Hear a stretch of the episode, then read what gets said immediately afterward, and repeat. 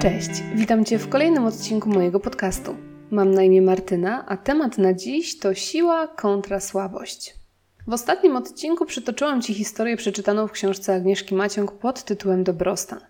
I dzisiaj chciałabym jeszcze raz do tej książki nawiązać, do książki nie do opowieści. I opowiedzieć Ci o bardzo ciekawym ćwiczeniu, które w tej książce znalazłam. I teraz pozwól, że zrobię to, równocześnie opowiadając od razu, jak ja sama je wykonałam i zachęcając Cię przy tym, żebyś to ćwiczenie robił czy robiła równo ze mną. Najlepiej na kartce, ale nawet w głowie, jeżeli kartki przy sobie nie masz, po prostu zastanawiając się nad odpowiedziami. Na początku pani Agnieszka pisze tak. Aby wykonać to proste ćwiczenie, weź kartkę papieru i coś do pisania. Przestrzeń na kartce podziel na dwie kolumny. W nagłówku pierwszej napisz moje powody do dumy. Następnie wymień co najmniej trzy rzeczy. Drugą kolumnę zatytułuj moje słabości. Wynotuj w niej wszystkie swoje cechy, których chciałabyś, chciałbyś się pozbyć.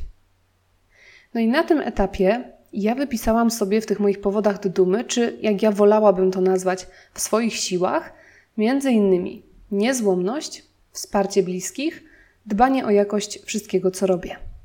Natomiast w kolumnie moje słabości wypisałam między innymi to, że jestem chaotyczna i robię często pięć rzeczy na raz, jestem uparta, i jestem emocjonalna. A ty?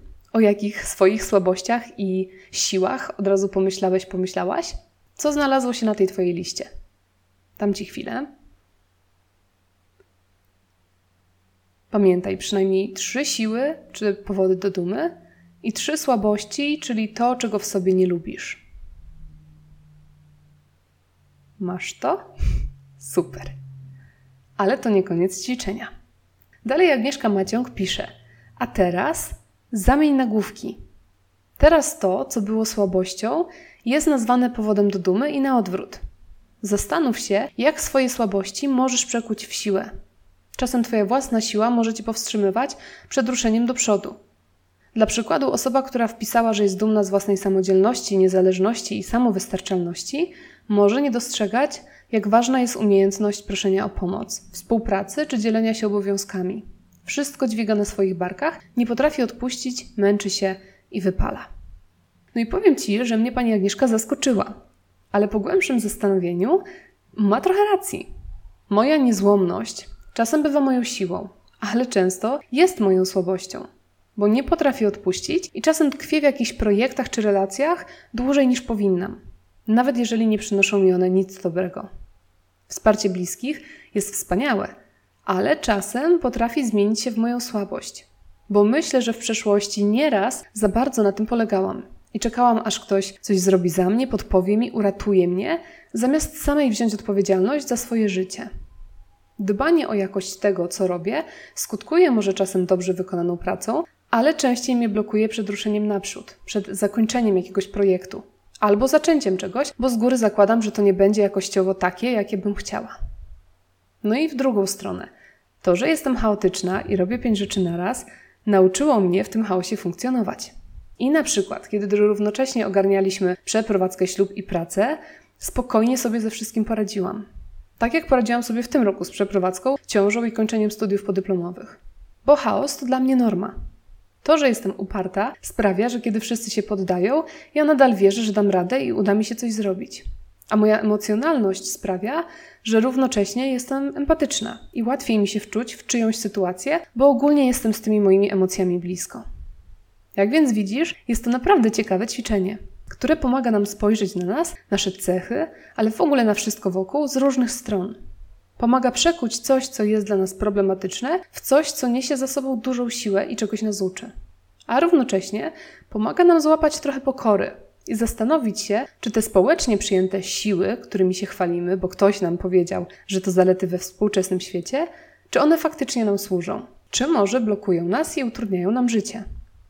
Agnieszka Maciąg w zakończeniu tego ćwiczenia pisze tak.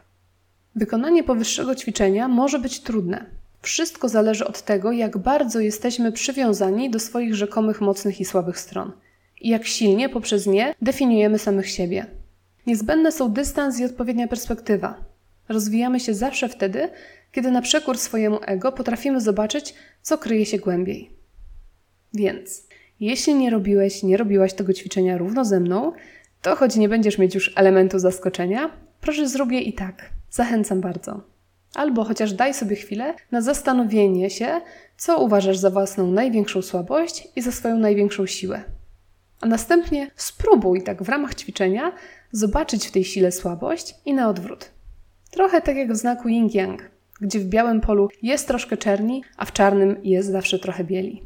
Przyjrzyj się więc swoim cechom i w tych ciemnych znajdź trochę światła. A w jasnych zastanów się, czy ta jasność nie przysłania ci czegoś pod spodem, czegoś, czego nie chcesz zobaczyć. Jak mówiłam już wiele razy w tym podcaście, samoświadomość to nasza największa siła, więc warto rozwinąć ją i w taki sposób. No dobra, kończę, bo łapię zadyszkę jak po prostu, nie wiem, jakbym przebiegła maraton i ciągle przerywam i męczę się strasznie, więc kończę. Dziękuję Ci za dziś i w ogóle za Twoją obecność tutaj. A jeżeli masz ochotę podzielić się ze mną jakimiś swoimi przemyśleniami, to zapraszam do kontaktu jak zawsze. Można pisać na maila, który jest podany na stronie www.tematnadziś.pl w zakładce kontakt, albo możesz znaleźć mnie na Instagramie. Od niedawna, to znaczy, to znaczy od dawna, ale, ale przez ostatnie pół roku nie było aktywne. E, ale jest tam konto podcastu na Instagramie pod nazwą Temat na Dziś, pisane razem. A ja też niezmiennie prowadzę swoje prywatne konto, też tak z doskoku, pod nazwą Burgerówka. Bez, y, w sensie O zamiast U. Więc tam też Cię zapraszam. O rany, dobra, tyle. Dziękuję Ci ślicznie raz jeszcze.